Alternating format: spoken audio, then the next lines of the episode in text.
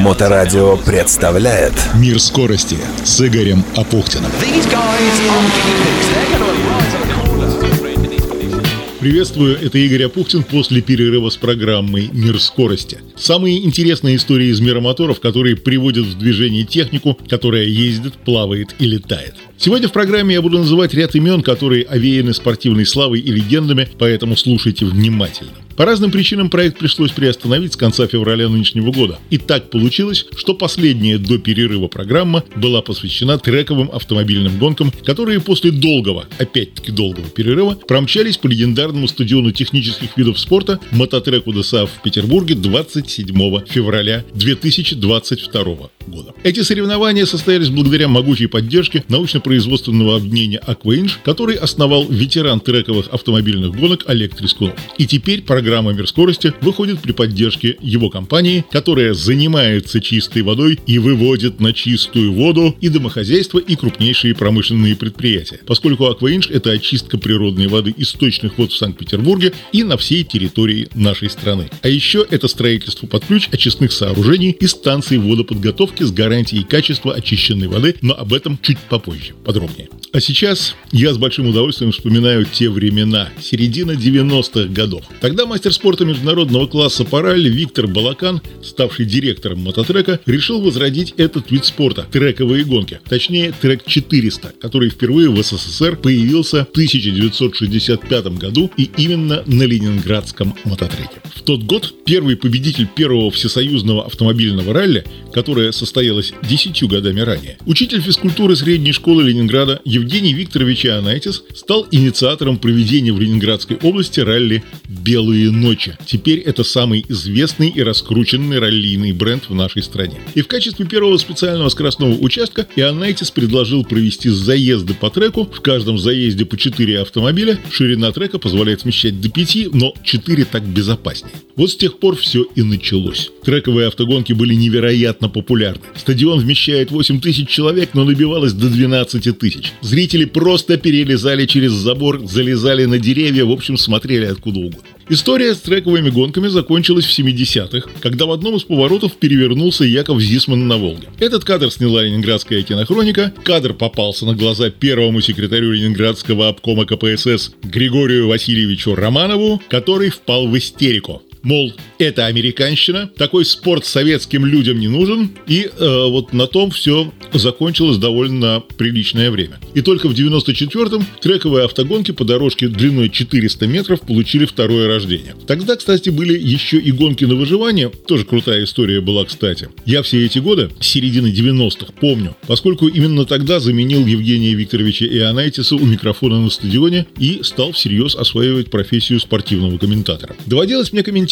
не только трек, но и шоссейно-кольцевые гонки на легендарном, ныне ушедшем в историю Невском кольце и множество соревнований уровня чемпионата и Кубка России по авторалли. Но все начиналось тогда и там на мототреке. И вот вместе с Олегом Трескуновым в его офисе НПО «Акваинж» мы за чашкой кофе вспоминаем былые дни, и я с удивлением узнаю, что, оказывается, он пришел на трек не сразу, как гонщик. Впервые он там оказался зрителем, и после этого, через некоторое время, было принято то самое решение, которое привело Олега в этот спорт, автомобильный спорт, на дистанцию длиной почти четверть века. У меня работал охранник, а так как были раньше э, значит, возможно в магазине обменные пункты, и положено к нему была охрана.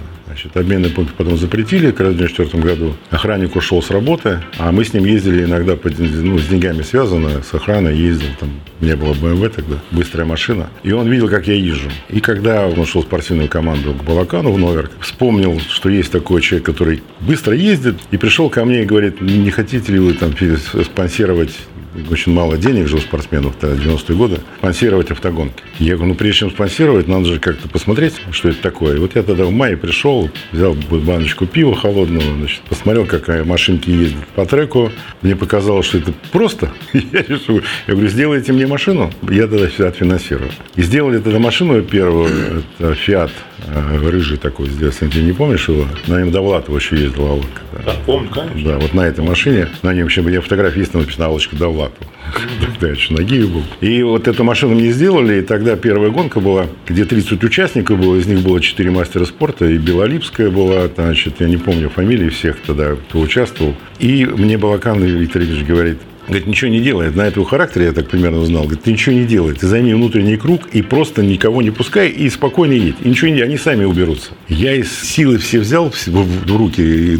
Дух, силу, эмоции. И ехал вот так вот по кругу ровно вот по внутренней стороне. И, и в результате после гонки пошел шестым из 30. Я обогнал двух мастеров спорта. И тогда это было смешно для меня, да, как бы, но на самом деле ничего не делая для этого. Вот тогда я понял, что это, во-первых, сложно, это действительно трудно, и много надо знать, чтобы ездить на машине, даже, даже по треку. Надо просто обладать своими эмоциями и уметь вообще водить автомобиль неплохо, не обращать на что внимания. Это труд, трудно. Но треки меня, да, как, как бизнесмена меня решили побить со всех сторон, научить как бы, да, а не тут-то было. Я купил забор, если ты помнишь, якобы, и сказал, что если кто в забор, значит, кого-то втюхнет, значит, и будете платить мне деньги. И все старались на забор не трогать. Но это шутка, конечно, была. А так, на самом деле, я ни разу до 2011 года э, не переворачивался. То есть я ездил по, по, по крышкам, ну, меня выносило внутрь, влетал на зрителей, когда мне был, сделали финны мне Volkswagen Жук, 600 килограмм весит, 200 сил, но задний привод, а я на переднем. Но мы как с Балаканом не пытались учиться, я так все, и Добрецов меня, в общем, тогда был Кубок Ротманса. И тогда у меня, мы посмотрели по кадрам, смотрели, и он настолько аккуратно меня на первом же повороте аккуратненько задел, на своем метелка у меня была, помнишь, такая обрубок такой был. И я влетел на нем сразу на третий ряд. Ну, скорость большая, я вышел вперед, а на повороте как-то вот руль-то, задний привод, все равно ажиотаж, нервы.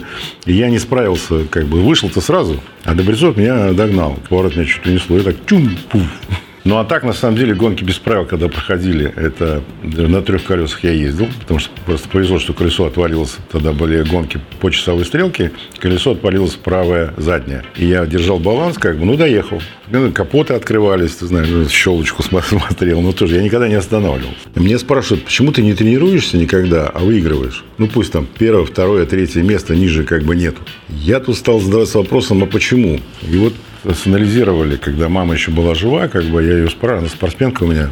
Четыре мастера спорта по разным видам. Ну, просто критерии 50-х годов были совершенно другие. И по мере возраста мама переходила с одного вида спорта в другой. Она мастер спорта по фигурному катанию, кандидат в конькобежный спорт, мастер спорта по академической гребле, вот как это мы же, кандидат мастера спорта по слаломным лыжам, по настольному теннису, ну да, я, не, я уж не помню, какие меняются. Мастер спорта кандидат, первый разряд. Ну, видов 8-10 у нее видов спорта. И потом, когда в 36 лет она уже все закончилось, то она стала судьей. Но я родился в 38 по этой причине. То есть мама всю жизнь занималась спортом, и в 38 меня родила. И мама как раз она рассказала, говорит, а смотри, говорит, настольный теннис мы с тобой всю жизнь занимались. Слалом ты второй взрослый и имеешь в школе, да? А это попа, это машина. А волейбол, там, фехтование, чем только не занимались. Поэтому вот эта совокупность, наверное, видов спорта, которые, ну, и футбол, и там, хоккей, там, все, что мы, куда мама только меня не, не, не, не отправляла. Я нигде долго не задерживался. Но баскетбол тоже, все эти вопросы связаны с мячом. Реакция, мяч. И вот самое важное, говорит, все-таки в машине, это, наверное, слаломная посадка. И по этой причине твое тело помнит, глаза и тело помнят, и поэтому тебе не, наверное, легче, чем другим сориентироваться там какой-то так же, как на ралли, я вот нашел такой, первый раз в жизни я же поехал на ралли тогда. Виктор Викторович мне подсуробил замечательную машину для Дентерит. Играли Авард Мартини. Мы с ним выступали как бы на, на машине. На этой у него была точно такая же красная тренировочная. И тогда нужно было найти именно баланс, когда он мне как сказал, что ты сначала должен почувствовать, когда машина вроде летит, но еще касается, ты можешь ей регулировать. То есть вот ты еще землю чувствуешь. Когда ты это почувствуешь, вот этот момент, главное, дальше палку не перегни.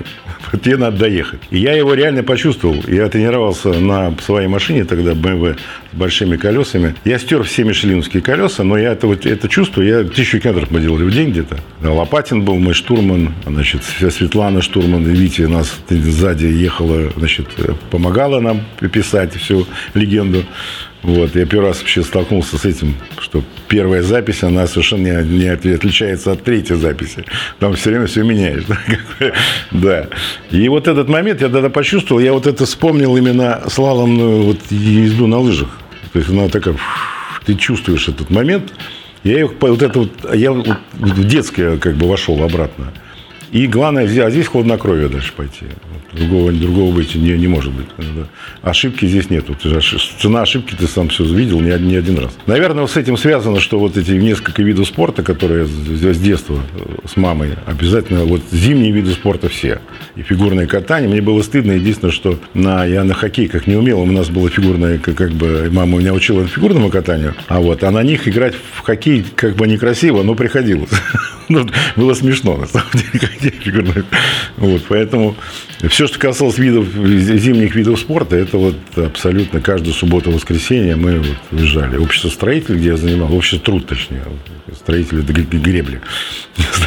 Труд это в Юках, как бы было там на, на границе с Каугулова, и там я вот занимался. Ну вот в двух словах так. По секрету, эта информация не вошла в программу, но об этом мы с Олегом говорили. Исторически последняя на сегодняшний день трековая гонка состоялась 27 февраля нынешнего года. Я об этом упоминал. Было много разговоров о том, что мототрек будут сносить, строить, но уже в другом месте. Новый стадион технических видов спорта, но пока это все на уровне разговоров. Мототрек ДСА в Петербурге жив, здоров, работает. Впереди у нас зима, и Олег Трескунов со товарищи уже задумался над тем, что хорошо бы провести и очередную серию трековых автомобильных гонок под знаменем основанной им компании научно-производственное объединение «Акваидж». Так что же это за компания и чем она занимается? То, что чистой водой, я уже говорил. Но в детали нас посвящает генеральный директор и соучредитель НПО «Акваинж» Игорь Алтабаев. Есть различные компании разных направленностей. Кто-то проектирует, кто-то строит, кто-то эксплуатирует, кто-то производит оборудование. Мы, когда создавали Акваинж, ставили свою целью сделать именно инжиниринговый центр, который будет а, аккумулировать все эти стадии жизни продукта, в том числе и разработка решений, проектирование, и производство, и строительство, и пусконаладка, и эксплуатация. Когда ты таким комплексным подходом занимаешься, ты можешь видеть на разных стадиях какие-то ошибки, да? ну и, соответственно, вносить изменения. И потом уже в последующих проектах давать более эффективные и качественные результаты. Поэтому главное все-таки это именно комплексный подход к этой решению проблемы. На всех стадиях жизни строительства такого подобных объектов. Это программа «Мир скорости» с Игорем Апухтиным. Первый выпуск после полугодичного перерыва. В эфире был ветеран автоспорта, основатель НПО «Акваинж» Олег Трескунов, который не оставляет в покое идею вновь провести соревнования по трековым автогонкам на мототреке ДСА в Санкт-Петербурге. И я почему-то уверен, что это событие обязательно состоится. Была бы хорошая морозная зима. Но до зимы еще есть время, а события в мире моторов происходят каждую неделю. И каждую неделю по понедельникам в 15 часов я буду вам рассказывать о самом интересном в этом мире моторов, в мире скорости, при поддержке НПО «Акваинж». Мир скорости с Игорем Апухтиным. На Моторадио.